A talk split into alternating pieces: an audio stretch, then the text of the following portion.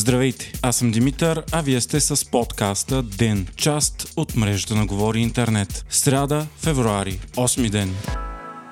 Прокуратурата повдигна обвинение към бившия министр на енергетиката от кабинета Петков Александър Николов. Той е разследван от Националната следствена служба за нанасене на щети на държавата в размер на 88 милиона лева в периода след спирането на доставките на газ от Русия през април 2022. Разследвани са и заместника на Николов, Данаил Николов и тогавашния шеф на Булгаргаз Людмил Йоцов. Според прокуратурата, тримата са нанесли щетите, когато са сключвали сделки за альтернативните доставки на газ. Самият Николов коментира пред медии, че обвинението се свежда до това, че България не се е съгласила с изнудването на Газпром и Русия да плащат за гъста в рубли. Точно това беше основният мотив на Кремъл да спре доставките за България в противоречие с подписания договор. Бившият министр и шефа на Българгаз са обвинени в умишлена безстопанственост, а Даниел Николов за престъпление по служба.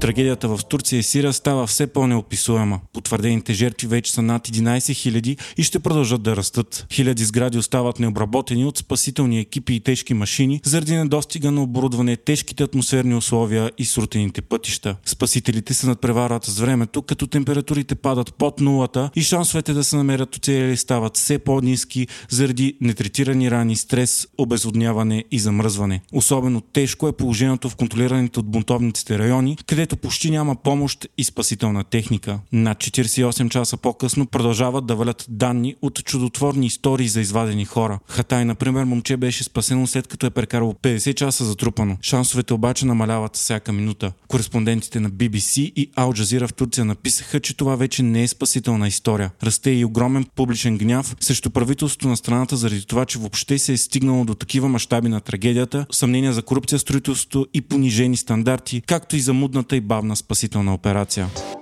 Володимир Зеленски посети изненадващо Великобритания и се срещна с премиера Риши Сунак и крал Чарлз III. Зеленски получи обещания от Лондон за много засилени военни помощи за Украина, които да помогнат във войната с Русия. Междувременно в Брюксел текат спорове, откъде изтекла информация за планираното без обявяване пътуване на Зеленски. В медиите пък изтече съобщение, че президентът на Украина ще се срещне в Белгия с лидерите на Европейския съюз на среща на върха този четвъртък. Редките му визити извън Украина се пазят в строго строга тайна заради опасения за сигурността му. До сега той е напуснал само веднъж през декември, когато изненадващо посети Вашингтон.